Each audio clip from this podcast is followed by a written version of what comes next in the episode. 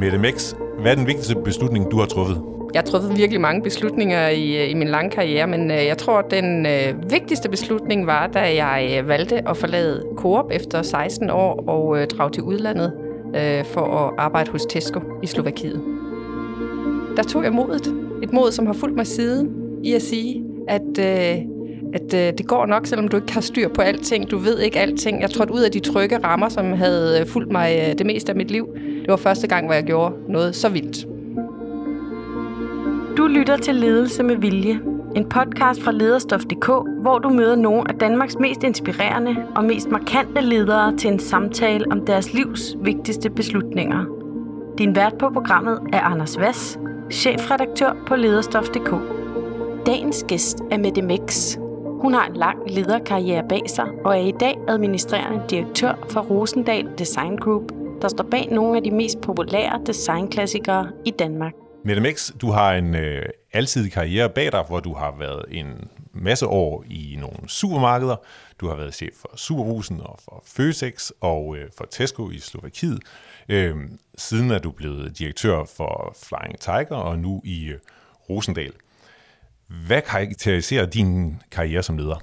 For det første, så er jeg øh, generelt set utrolig meget motiveret af virksomheder med historie, med øh, gode værdier, kultur, øh, man kan sige et stærkt fundament eller purpose, hvis man bruger det ord, det interesserer mig. Jeg er ofte kommet til, øh, til opgaver til virksomheder, hvor man af forskellige grunde har brug for at vital- eller revitalisere det. Øh, det kan være, det er kørt træt, det kan være, det er kørt af sporet, og det kan jeg godt lide at arbejde med, for jeg kan godt lide at forstå, hvad er det, der ligger bagved, og hvad er det, de oprindelige øh, tanker var for det, og så få det ind i den nye tid, man står i. Det er den ene ting, der karakteriserer mig. Så kan jeg godt lide transformation. Jeg kan godt lide forandring godt lide at kigge på forretningen, både fra det her øh, værdidrevet perspektiv, men også det hardcore øh, operationelle. Hvad er det der bagved, der skal få de to verdener til at ske? Så, øh, og så kan jeg godt lide at arbejde med, øh, med mange mennesker og sætte stærke teams. Så det jeg tror jeg er de, de tre ting. Og hvad er det, du er særlig dygtig til? Jeg synes egentlig, jeg er dygtig til netop at få det til at gå op i en større helhed. Øh, og hvis man sådan skal kigge på mig øh, person, som person, så, øh, så er jeg drevet af konstant at øh, udvikle mig og lære nye ting og jeg har meget svært ved at vende ryggen til en udfordring, fordi jeg kan godt lide den der faglige, svære ting. Det startede allerede, da jeg var konkurrencesvømmer, eller ikke kunne finde ud af fransk i gymnasiet. Så det er sådan forfulgt mig, jo sværere det er, desto mere kan du være sikker på, at du finder mig der. Vi snakker om de største beslutninger i din karriere i den her øh, podcast, og vi har bedt dig om at finde frem til øh, tre beslutninger. Øh, og lad os starte med den, øh, den første. Øh, kan du fortælle, hvad, hvad det er for en beslutning? Det er, da jeg øh, efter 16 år hos Coop, hvor jeg jo øh, startede umiddelbart efter, jeg var færdiguddannet God som trainee, øh, og arbejdede mig op i graderne, besluttede at forlade, øh, forlade Coop. Øh, jeg var øh, havde været et, øh, jeg tror det er cirka et par år, som, øh, som kædedirektør for Superbrusen, og det var jo simpelthen en ultimativ stor drøm at blive kædedirektør for Superbosen. så jeg var virkelig i et job, jeg elskede. Øh, jeg elskede konceptet, jeg elskede kollegerne, jeg elskede arbejdet, jeg kendte hele koncernen. Så fik jeg mulighed for at øh, komme til Tesco i øh, Slovakiet, og det var selvfølgelig ikke en beslutning, som, som afhang af mig alene, når man er gift og har to døtre, øhm, så, øh, så er det en familiebeslutning, øh, fordi vi havde, øh, vi havde, nu kommer jeg ind på alt muligt andet, vi havde lige købt et, øh, en villa-lejlighed på Østerbro, og øh, alle de sagde, hvad, hvad skal det her til for med det? Hvornår er nok nok? Nu har I det jo lige så dejligt, og sådan nogle ting. Men øh, både min mand og jeg var, var enige om, at øh, det her, det var øh, både et eventyr for familien, og en mulighed for mig at, øh, at lære noget mere og komme videre og se, om mine øh, lederevner de også kunne bestå øh, i en helt anden virksomhed. Altså jeg havde det jo sådan lidt, kan vide om, øh, kan vide, om jeg er noget her til i Superbrusen, fordi jeg er vokset op i, i, i Coop. Alle kender mig, jeg kender alle. Eller er det, fordi jeg også har en faglighed og en lederskabsevne, der kan, der kan bringe mig videre? Så du er ankommet til Bratislava. Du er øh, marketingdirektør i en øh, slovakisk øh, supermarkedskæde. Hvordan er det? Det er jo bare altså, en helt anden verden det er en helt anden verden på, på rigtig mange fonder, fordi at øh, det er Østeuropa. Det er en børsnoteret virksomhed, Tesco, øh, og jeg er bare det den fremmede element. Øh, enten så er øh, mine kollegaer slovakiske, eller også er de øh, fra Tesco øh, i England og udstationeret, og så kommer den her mærkelig danske dame. så det var den ene ting, der var mærkelig. Det, der var velkendt, var selvfølgelig hele øh, retail, øh, hele det øh, faglige moment kendte jeg rigtig godt. Øh, så var det selvfølgelig en ny forretningsmodel og en ny måde at gøre det på. Jeg er jo vant til en ledelse, hvor øh, man spørger ind, og man motiverer, og man siger, har du ikke lige lyst til at gøre det her? Og så vil mine medarbejdere selv løbe med bolden og komme tilbage og give mig nogle forslag. Det var overhovedet ikke tilfældet her. Mine medarbejdere i, øh, i Slovakiet øh, kiggede på mig og sagde, hvad vil du have? Og hvis jeg ikke udpenslede det meget præcist, så fik jeg bare ingenting. Så jeg var nødt til at skabe tillid til mig. Øh, jeg var nødt til at, at gøre dem klart, at øh, jeg mente det, når jeg ville tage drøftelser med dem. Jeg ville gerne høre deres øh, mening. Men jeg blev selvfølgelig også nødt til at respektere, at det var en anden kultur, en anden form for ledelse, fordi ellers ville jeg ikke få leveret noget. Det lyder som om, det er i virkeligheden en radikal anderledes måde at lede ja. på. Er der noget af det, du har kunne tage med hjem igen? Jeg, øh, jeg blev meget mere, altså det var lidt survival of the fittest dernede, øh, så jeg blev noget hårdere, end, jeg, end det, jeg havde oplevet, jeg var i, øh, i, øh, i Coop. Så, øh, så jeg blev nok, jeg blev mere direkte. Øh, det tog jeg selvfølgelig med mig hjem, fordi det er også nogle gange ganske udmærket at sige her til jeg ikke længere, eller det er det, jeg gerne vil have, eller stille nogle hårde krav, hvor jeg måske øh, var en lille smule mere øh, konfliktsky fyr, så konfliktsky, så, så, så, så, så havde jeg i hvert fald ikke det med mig hjem. Dog vil jeg så sige, at øh, jeg skulle jeg skulle også tilbage til det danske øh, arbejdsklima og, og, og tilpasses lidt igen, fordi at øh, det er trods alt også, det har også sine stærke værdier. Har du et konkret eksempel på, hvordan det er at være dernede for dig? Et eksempel er, at man mødes ned på, på gulvet, altså nu siger jeg nede på gulvet, men i butikken, der vi sad oven på en butik øh, og gennemgik alle de nye varer, de nye kampagner, øh, at de kørte igennem kassen, ser øh, POS ordentligt ud, og det var sådan, det var driftsdirektøren, det var mig som marketingdirektør, det var vores medarbejdere, det var øh, indkøbsdirektøren, og hvis der var ikke noget, der virkede, så var det bare kontant afregning med det samme. Alt skulle virke i den her testbutik, før det blev sendt ud til resten af 100. Man havde ekstremt stor respekt for den enkelte medarbejder ude i butikkerne, så øh, ingen strategi var så god, så hvis ikke den kunne eksekveres i, i, i butikken. Øhm, så det var en af de der ting, jeg tog med mig, altså hele den der respekt for, at øh, man kan sidde og tænke tanker, men det skal også kunne eksekveres, og det var uanset hvilket niveau vi var på, så stod vi til ansvar for det. Øhm, sådan rent øh, ledelsesmæssigt, så er det også i Tesco sådan, at man har... Øh, man har øh, nogle KPI'er til hver øh, type af medarbejder, det ansvar, du har for, og de er typisk sat en lille smule op, så de konflikter med hinanden. Så, øh, så vi, var også, vi var også i evig konkurrence. Jeg havde ansvaret for øh, at drive markedsandel, jeg havde ansvaret for, at kunderne synes, det var en god indkøbsoplevelse, at, øh, at øh, priserne var opfattet som, øh, som stærke, mens min indkøbsdirektør havde, havde ansvaret for, at avancen var god. Så han ville jo typisk øh, kæmpe for, at det var højere priser, og jeg ville have lavere priser. Vores driftsdirektør havde ansvaret for lønkroner, der blev brugt ude i butikkerne, så han ville sørge for, at der var lidt færre kasser åbne, og så var kunderne måske ikke. Så den der interne konflikt, den kunne jo bruges konstruktivt, men nogle gange i Tesco, så var det også bare benhårdt survival of the fittest, altså hvem kunne få sine kopier hjem det var en også en meget ny oplevelse for mig i forhold til, til Coop, hvor, hvor vi er samarbejdsorienterede, på det, hvor vi uh, hele tiden går efter opgaven, det fælles mål. Så kom jeg lige pludselig ind i en verden, hvor jeg skulle til at kæmpe virkelig meget på en helt anden måde, end jeg havde været vant til tidligere.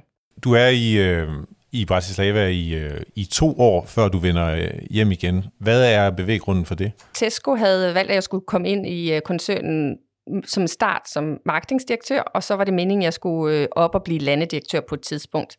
Øhm, og øh, fagligt var det ikke så stor en udfordring at blive marketingdirektør, men det var en god måde, fordi jeg var flyttet ud med familien, jeg var flyttet ud med, altså skiftet virksomhed og skulle lære at integrere en helt, mig selv i en helt ny øh, kontekst og virksomhed. Så det var rigtig godt, at man ikke var presset på alle fronter. Efter to år, så var det, der, der var jeg rimelig øh, stærkt integreret i, i det job. Øh, men der var bare ikke rigtig udsigter til, at jeg kunne komme videre. Og den anden ting var, at øh, Per Bang var kommet hjem og var blevet øh, CEO for Selling Group, og øh, synes, det kunne være en rigtig god idé, hvis jeg kom hjem og øh, hjalp ham med den transformation som øh, Føtex kædedirektør. Og når man engang har prøvet at have haft P&L-ansvar, som jeg havde i Superbrusen, så ville jeg jo virkelig gerne tilbage til det. Så øh, jeg valgte den faglige vinkel at sige, at, øh, at det var simpelthen så spændende en rejse, der skulle i gang øh, i Selling Group, og øh, jeg kunne få lov til at stå i spidsen endnu en gang for et, øh, et stort, øh, kendt supermarked brand i Danmark.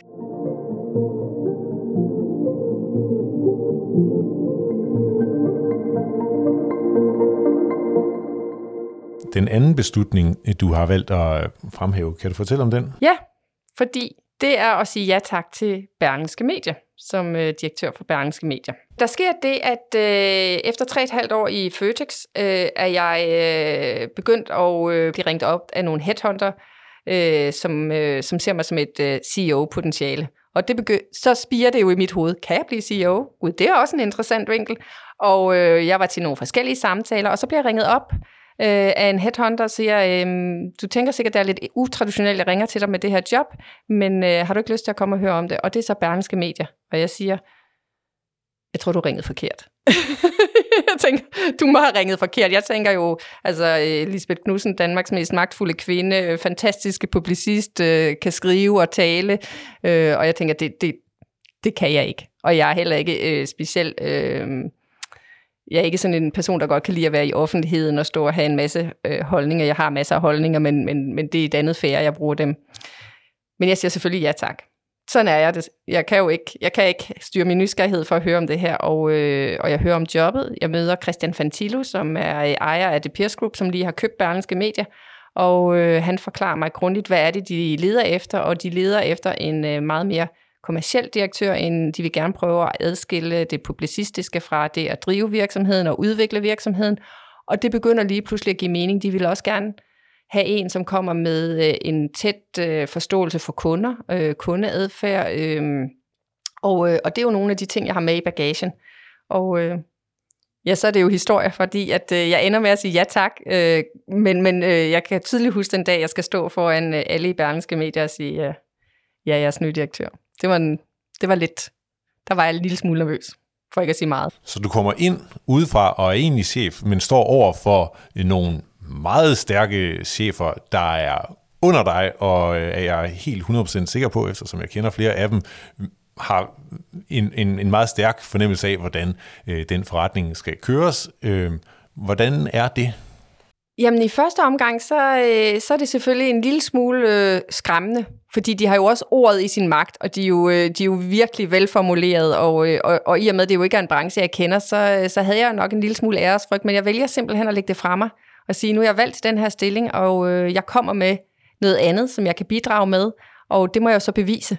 Jeg har altid været drevet af, at, øh, at øh, jamen, man må jo også bevise sit værd, og jeg må bevise, at de kan have tillid til mig, og jeg kan bidrage, og kan jeg ikke det, jamen så er jeg måske heller ikke den rigtige der.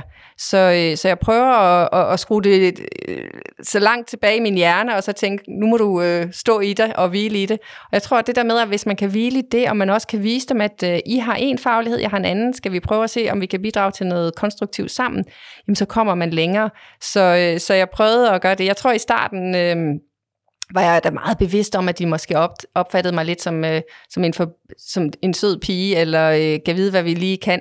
Men vi fik virkelig et godt og konstruktivt samarbejde på tværs i organisationen, og jeg oplevede i hvert fald et stor gensidig respekt for hinanden. Så, øh, så det var min oplevelse, og jeg taler jo med flere af dem endnu. Og hvilke beslutninger er det, du står overfor, når du starter øh, dag 1 i en, i en ny branche, hvor du ikke har været tidligere? Jamen det er jo øh, for det første at sætte mig ind i branchen, forstå hvad er det for nogle virkemidler, der driver den her branche, hvad vil det sige, hvad er det for, øh, hvad er det for, øh, hvad er det for en øh, organisme, jeg har med at gøre, hvad er det publicistiske, hvad er det, at de ansvarsjævende chefredaktører står for, hvordan er arbejdsdelingen mellem dem og mig, øh, hvad er det jo også, øh, en helt anden forretningsmodel i form af, at man har to sides indkomst, man sælger abonnementer, man sælger løsaviser, men man får også en annonceindkomst. Det skal jeg forstå systemet i. Og så skal jeg forstå, at vi er jo i en digital øh, disruption på mediebranchesiden. Der er man vel egentlig stadigvæk, men det går bedre, og man har fundet en model på det. Men på derværende tidspunkt var, der, var det stadigvæk øh, meget op i luften, hvordan skal vores fremtidige indkomststrømme se ud. Så det var simpelthen at begynde at forstå det. Øh, og... Øh, og der valgte jeg simpelthen at gøre det, at øh, jeg gik øh, tilbage til min trainee-periode og tænkte, at jeg går i praktik her.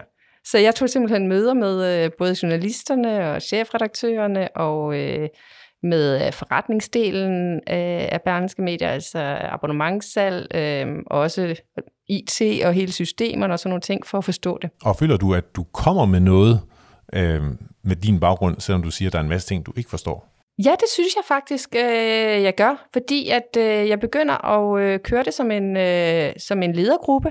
Jeg sætter de forskellige ansvarshavende øh, øh, direktører sammen. Jeg tager dem med ind i beslutningerne. Jeg tager øh, i vores IT, jeg tager vores abonnementssalg, så man begynder at diskutere, hvad er det, der foregår på tværs af organisationen? Hvordan kan vi understøtte forretningen på den bedst mulige måde? Øh, og jeg giver også rum til øh, frihed der, hvor det er nødvendigt, fordi der er en stor skille barriere mellem, øh, hvad en ansvarshavende, altså de har jo fuldstændig ansvaret for den publicistiske linje, men de har jo behov for, at øh, de har set oppet omkring den, for de kan drive det på den mest effektive måde. Øh, og det, så jeg synes, jeg kommer ind med det, og vi begynder også at kigge på, hvad er det Berlenske øh, for eksempel skal stå for som, øh, som avis og som brand. Det kan jeg diskutere rigtig meget med Tom Jensen og på daværende tidspunkt Jens Grund, øh, og arbejder med det. Vi arbejder med, hvad er næste rejse på det strategiske nu for Weekendavisen, uden at gå ind i, og jeg blander mig ikke i, hvad er den øh, publicistiske linje i det, men, men, men det forretningsmæssige omkring det. Så ja, jeg synes, jeg bidrager meget, og jeg, øh, jeg er mega glad for det. Jeg synes, det er sjovt. Jeg synes nok, det er lidt sjovere at være over ved det ved, ved, øh, ved, øh, ved indholdet, end jeg synes, det er at lave abonnementssalg og, øh, og annoncesalg. Øh, men har også stor respekt for, at øh, det er ikke mig, der skal blande mig i det, fordi det er jo ikke, det er jo ikke der, min, min styrke ligger. Er det noget, hvor du i virkeligheden tænker, at mine evner på den måde, som, som leder, mm. som god til at øh, gennemskue en forretning, er noget, du vil kunne bruge i hvilken som helst branche? Ja, det mener jeg faktisk.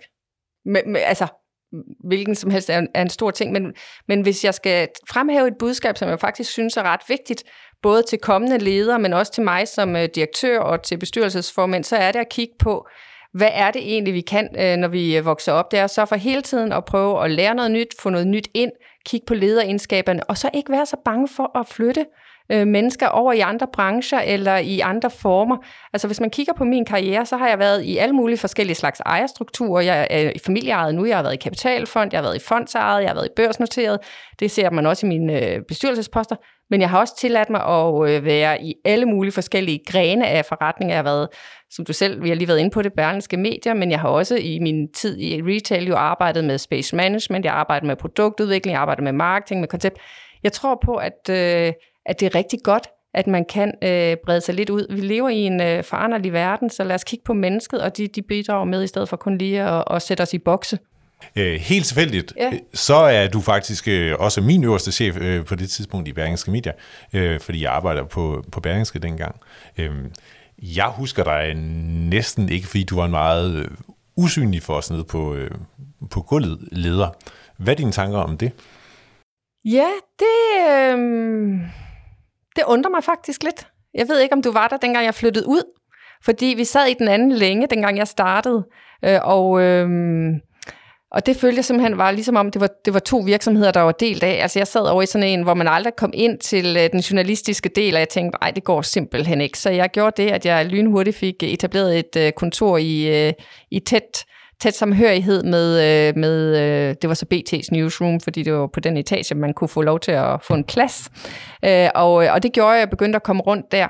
Øh, men der var også et stort... Øh, jeg havde også en stor respekt for, at, øh, at at der var nogle ansvarshavende chefredaktører, så det kan være derfor, du ikke har oplevet mig, fordi det pussy er, når man kommer i mediebranchen, det er, det er faktisk en meget hierarkisk branche i forhold til, hvad jeg er vant til.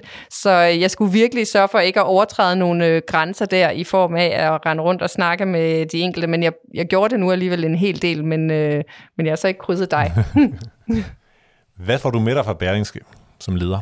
Jamen, jeg får, øh, jeg, det jeg får med mig fra Berlingske, det er, at, øh, at lederskaber, øh, mine lederegenskaber er virkelig stærke, og de kan bestå uden at kunne kende selve branchen på, for, på forkant. Altså, det, det får jeg virkelig med mig. Jeg øh, får også med mig, at øh, altså, jeg lærer jo virkelig at lytte til en helt anden branche, forstå en forretningsmodel, som jeg ikke havde nogen som helst kendskab til før, og så og sammen, samarbejde med nogen, der kommer med en helt anden faglighed, end, end jeg selv har været vant til tidligere. Det synes jeg, det bidrog ekstremt meget til, øh, min, øh, til min videre færd. Øh, det gjorde mig meget mere lydhør og åben, men det gav mig også en, øh, en selvtillid i, at, øh, at jeg er en dygtig leder, hvis jeg kan være bekendt at sige det. men, øh, men det gjorde det. Øh, så jeg, øh, jeg, øh, jeg, jeg, jeg synes, det var kort tid, jeg var i Berlingske Medie, men jeg synes stadigvæk, det er noget af det, der har flyttet mig allermest som leder. Og hvorfor bliver det så så kort tid? Jamen det bliver det, fordi at øh, jeg igen bliver ringet op af en headhunter, og øh, det skal man måske lade være med at tage telefonen til, men, øh, men det kunne jeg ikke lade være med, og, øh, og øh, ender med at sige ja tak til at blive øh, CEO for Flying Tiger. Og det gjorde jeg, og jeg sagde ja, øh, på trods af, at jeg var virkelig glad for Barnske Medier, så savnede jeg også den øh, puls og dynamik, der var i at være i, i detailhandlen, hvor jeg trods alt havde mit faglige ståhed, øh, ståsted med at være tæt på produktet. Det, der var i Berlingske, var, at produktet det ejede chefredaktøren, og det havde jeg simpelthen så stor respekt for. Men jeg kan ikke lade være. Jeg elsker at være tæt på produktet, jeg elsker at være tæt på kunderne, og, øh, og det kunne jeg komme tilbage til. Og så den her internationale drøm øh, og eventyr, som Lennart havde skabt i Flying Tiger, det, det var... Øh, der blev jeg fristet.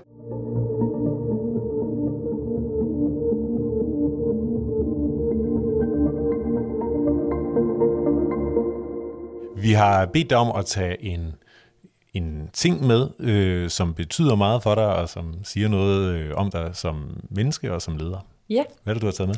Jamen, jeg har taget et øh, kort med, som jeg fik fra min ældste datter Mathilde, øh, umiddelbart efter jeg var stoppet i Flying Tiger. Fordi øh, Flying Tigers øh, var jo en, øh, kan man sige, en, en anderledes beslutning end, øh, end de to andre, fordi jeg for første gang øh, forlod noget, uden at have noget andet bagefter mig.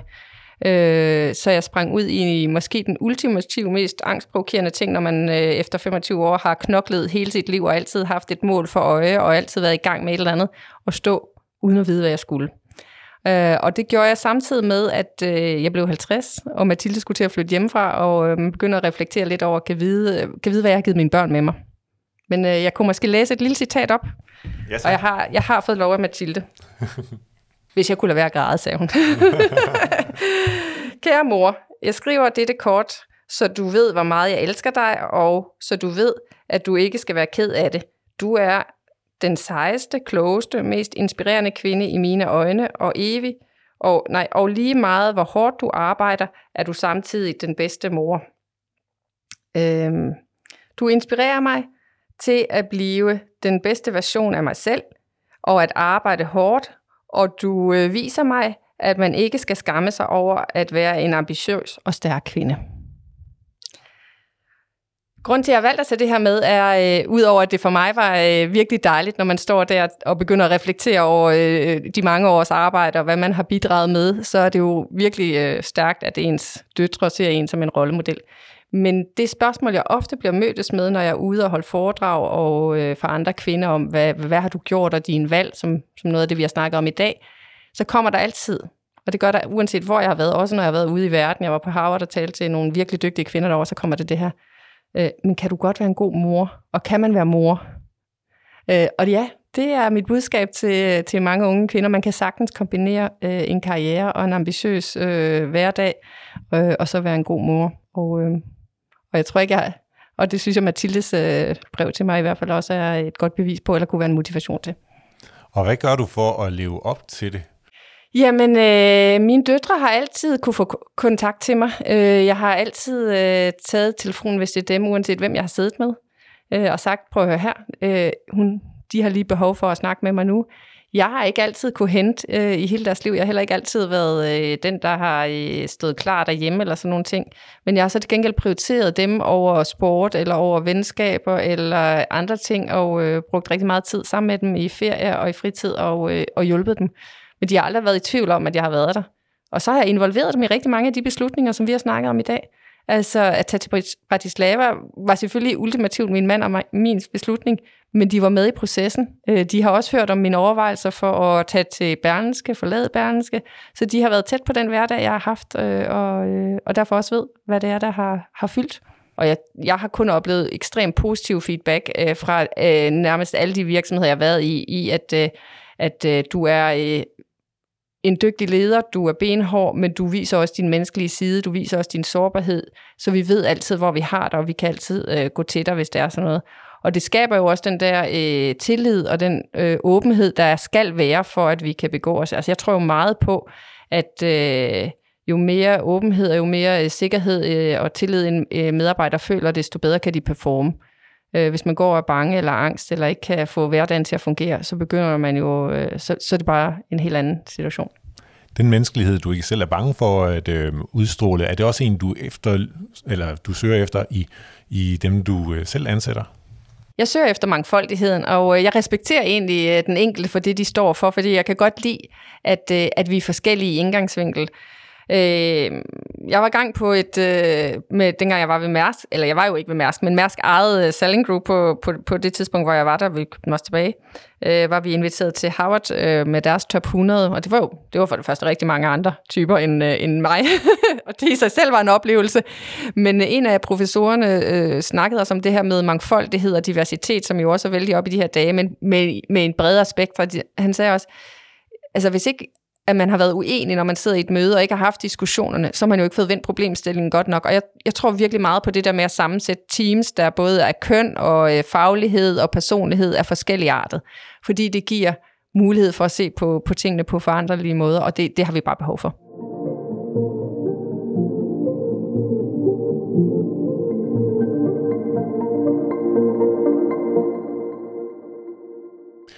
Du nævner selv øh, før, at øh, der er noget, da du øh, forlader Flying Tiger, og det er den tredje store beslutning, du har valgt at, at fremhæve. Kan du fortælle, hvad det er, der sker? Øh, jamen, øh, altså, det der er det interessante ved den beslutning, er sådan set det, der følger med beslutningen, nemlig at, øh, at jeg vælger at træde ud i ingenting, havde, man, havde jeg sagt. Det passer jo ikke, men jeg, jeg er i hvert fald ikke noget arbejdsmæssigt, altså, hvor jeg i mine andre beslutninger har haft øh, et tilvalg af en ny karriere, en ny job, øh, en ny virksomhed, så vælger jeg her at træde ud i og bare være med det og finde ud af, hvad skal fremtiden øh, bidrage. Øh, sådan om selve beslutningen, jamen, så skete der det, at øh, der var kommet en ny partner på. Vi havde øh, af forskellige årsager haft et hårdt år, som jeg ikke kan komme ind på. Og, øh, og så, så i starten af januar, så bliver jeg præsenteret for, at man har et ønske om at sætte en ny øh, team, altså sætte en co-CEO ind ved siden af mig. Og det, øh, det kan jeg sådan set fagligt godt respektere. Jeg forstår udmærket beslutningen ud fra de rationelle grunde, som også bliver beskrevet. Øh, vi er to vidt forskellige øh, bagager med os. Øhm, men, men det sker alligevel det, at, at, at jeg giver det en chance. Jeg er skeptisk, men, men min, min, min motivation er simpelthen ikke længere til stede. Altså, og det kan der jo være mange forskellige årsager til men jeg oplever det der med, at jeg ikke rigtig kan være mig selv i min ledelsesform. Øh, jeg har svært ved at navigere i det. Øh, jeg har måske også svært ved at finde tilbage til den tillid, som er så fundamental for mig, for at jeg kan fungere, for jeg har også behov for, at der er tillid til mig. Og, og da vi først sammen finder ud af det, jamen så er det jo ikke, så, så, var, der ikke, så var det ikke en svær beslutning. Men det var, øh, det var ekstremt svært for mig at stå bagefter og ikke vide, hvad jeg skulle. Jeg tænker, der er mange, der har været i en situation, hvor man som leder eller som medarbejder bliver undervejs i sin karriere bliver frataget et, et ansvar, mm. som vel er det, der sker dengang. Ja. Du får ligesom en øh, påduttet en ja. makker. ja. Hvad, hvad er det, det gør ved dig? Jamen, øh, jamen det... Øh, jamen jeg bliver, jeg, jeg, bliver, jeg bliver lidt usikker. Jeg tænker, hvad, hvad, hvad, altså, men jeg hører heller ikke helt præcis alle forklaringerne. Øh, jeg, bliver, øh, jeg bliver i tvivl. Øh, Øh, har jeg gjort det godt nok? Øh, skulle jeg have gjort noget anderledes? Øh, hvad er årsagen til det? Og samtidig så kan mit rationelle jeg udmærket forstå det. Altså, der er ingen tvivl om, at vi var i en meget vanskelig situation. Vi havde virkelig mange opgaver. Vi komplementerede hinanden rigtig godt. Men det ændrer bare ikke ved, at hvis ikke du føler den 100%, altså en virksomhed som, som Flying Tiger, de fleste virksomheder, og specielt i den situation, vi stod i på den tid, har brug for en, der er 100% engageret og motiveret, og ikke at der begynder at opstå tvivl om, hvem beslutter hvad, og hvad gør vi her. Og, øh, og jeg var ikke en god version af mig selv længere. Og, og, og hvad lærer du af det? Ja, det synes jeg.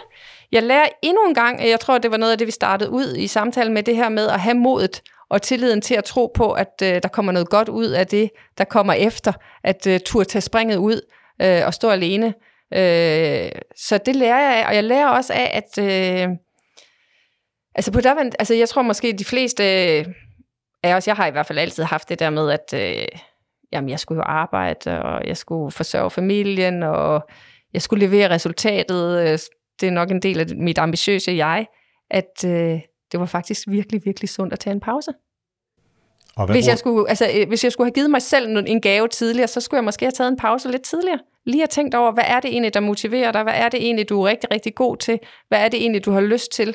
Nu kom det øh, heldigvis, da jeg blev 50, og ikke da jeg blev 60, så der var stadigvæk øh, mange år foran øh, til at kunne forme, hvad, hvad, hvad vil jeg tage med mig, hvad vil jeg gerne? Alle de tanker, hvad, hvad munder de ud i? Hvad, hvad finder du ud af?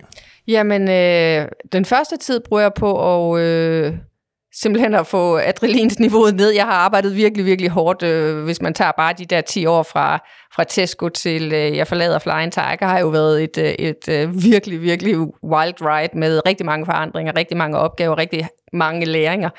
Så, øh, så jeg, øh, jeg har brug for lige at øh, genfinde øh, noget ro. Øh, jeg begynder at fordybe mig i nogle af de emner, jeg brænder for. Jeg begynder at læse, og så begynder der langsomt at spire, øh, så, altså så får jeg min motivation tilbage. Jeg, får, jeg, jeg troede på et tidspunkt, at jeg lidt havde mistet min øh, idérighed øh, og min øh, evne til at sætte mig ind i stof, fordi ting gik jo stærkt til sidst, ikke? Altså, når man var administrerende direktør der, så var det bare sådan, tage stilling til det, tage stilling til det. Nu begyndte jeg selv igen at skulle sætte mig ind i stoffet og forholde mig til det og tænke, så det var virkelig dejligt. Så det var den ene ting, så dyrkede jeg vildt meget sport. Og så øh, havde jeg samtaler med en coach også for at, at, at bibringe mig sådan lidt, øh, hvad kunne jeg tænke mig så? Så jeg lærte, øh, jeg, jeg, jeg fandt tilbage til, øh, til den der øh, nysgerrige Mette, den der gerne hele tiden vil lære, den der gerne vil have tid til fordybelse. Så fandt jeg også en lille smule mere balance i, øh, i hverdag versus arbejde, som, som nok var gået tabt de sidste par år. Øhm, så det har jeg nu. Hvor godt. Øhm, og, og der går jo ikke særlig lang tid, inden du øh, lander dit nuværende job, hvor du er øh, direktør i øh, Rosendal. Øh, men har, er der en usikkerhed om, om det vil lykkes? Ja, jeg var da mega usikker på fremtiden. Jeg, på en god dag, så tænkte jeg, jamen, der kommer nok et eller andet. På en dårlig dag, så tænkte jeg, du bliver aldrig til noget mere. Så selvfølgelig var jeg mega usikker, og det var jo Øh, altså, de, de fleste, øh, jeg har et super godt netværk og nogle rigtig tætte venner og sparringspartnere, de siger, med det, det her det er en gave til dig. Og jeg tænkte, det er en gave, jeg ikke har lyst til at rigtig at have. Men, men det blev jo en gave. Øh, og, øh, og ja, jeg var mega... Jeg synes faktisk, når vi er inde på det her med svære beslutninger, da jeg først havde vendet mig til situationen og begyndte at tænke over, hvad jeg ville, så var det enormt vanskeligt at blive enig, at sige ja til noget. Fordi hvad nu hvis det ikke var det rigtige? Og hvad nu hvis jeg lige rundt om hjørnet var noget, der var endnu mere spændende? Eller hvad var det helt præcis, jeg ville? Øh, så så, så det, var, det var en ny form for beslutningsproces, der skulle i gang der. Så, så ja, jeg var da... Jeg havde mange ting op i luften. Var det en fejl for dig at sige ja til Flying Tiger? Nej, det, jeg har, øh, nej, det var det ikke. Jeg har ikke fortrudt nogen af mine jobs. De har bidraget hver især på deres øh, forskellige måder, og øh, Flying Tiger gav mig ekstremt stor viden omkring, hvad vil det sige at designe og producere produkter. Det havde jeg ikke været ude, øh, øh, eksponeret for før. Øh, jeg lærte rigtig meget om retail i Spanien og Italien, i England, i Asien. Øh, hele det setup, man havde der, øh, havde jeg ingen kendskab til før, så jeg fik en helt anden palette på, på internationalisering. Og så var det bare en virkelig, virkelig øh, mangfoldig kultur af mennesker af forskellige øh, nationaliteter, køn, øh, faglighed, og øh, jeg elskede mine samtaler med Lennart, så jeg øh, drog måske ked af det fra Flying Tiger, men jeg bærer stadigvæk en stor kærlighed til det, jeg oplevede og det, jeg lærte, øh, både menneskeligt og fagligt i min tid som Flying Tiger. Så nej, det var bestemt ikke en forkert beslutning. Men MX, nu har vi talt om nogle af de beslutninger, du har truffet hidtil i din karriere. Hvilke beslutninger står du foran? Jamen, jeg står foran øh, nogle øh, vigtige beslutninger i form af, hvordan jeg vil øh, tage Rosendal Design Group videre og udvikle den her virksomhed. Det var jo sådan, at øh, jeg startede som CEO der øh, to dage før corona ramte Danmark, og vi lukkede ned, så jeg sagde goddag til øh, øh min nye organisation og mine nye medarbejdere, hvor efter jeg måtte sende dem hjem. Og vi har haft en stram krisehåndtering og, øh, og øh, opsigelser. Et af de sværeste beslutninger, vil jeg gerne sige, det er, jeg truffet i år, er at skulle opsige medarbejdere virtuelt. Det, øh, det bliver aldrig noget, jeg vil anbefale, men øh, det var nødvendigt. Øh, nu er vi i gang med øh, den mere spændende del af transformationen, nemlig at øh, bygge op og kigge på data, samle insights og øh, videreudvikle virksomheden. Og øh, det glæder mig rigtig meget til at fortsætte de beslutninger, der ligger i, i den forstand øh, sammen med, med organisationen over de næste par år. Og hvem er det, du træffer beslutningerne sammen med? Er det øh, Mette Mix, der sidder alene på sit kontor, eller er det på arbejdet, eller er det privat, du finder øh, hjælpen til at træffe de beslutninger? Det er, øh, det er, med, min, det er med min ledergruppe. Det er med mennesker rundt omkring os, som kan inspirere os til at få den rigtige viden og til at udfordre os på vores tankegang. og det er med medarbejderne i organisationen. Jeg er meget fortaler for videt og ikke jeget. Jeg har ikke været nogen steder, hvor det har været mig, der har været øh, den, der har truffet alle beslutningerne, men jeg har været den, der har sørget for, at vi samler øh, informationerne under limen. Og jo, når den endelige beslutning skal træffes, så gør jeg det gerne, og jeg står også til ansvar for det. Og jeg skal også igennem både på de mere motiverende og de mindre sjove beslutninger, som det er, når man blandt andet skal opsige. Og det er jo nok ultimativt de værste beslutninger, man kan træffe. Så hvad, hvilke beslutninger er du mest nervøs for? Jeg er faktisk ikke så nervøs for at træffe beslutninger, fordi når jeg når frem til at træffe beslutninger, så har jeg som regel et rigtig godt oplyst grundlag at træffe den ud for. Så det er ikke en af de ting, jeg er bange for. Tak fordi du vil være med i øh, Ledelse med Vilje. Selv tak. Jeg hedder Anders Vass og er chefredaktør på lederstof.dk. Danmarks nye medie om livet med ledelse og alle de emner, der præger lederens hverdag. Vi bliver udgivet af Lederne, Danmarks største interessefællesskab for ledere, og vi håber, du har lyst til at lytte med en anden gang.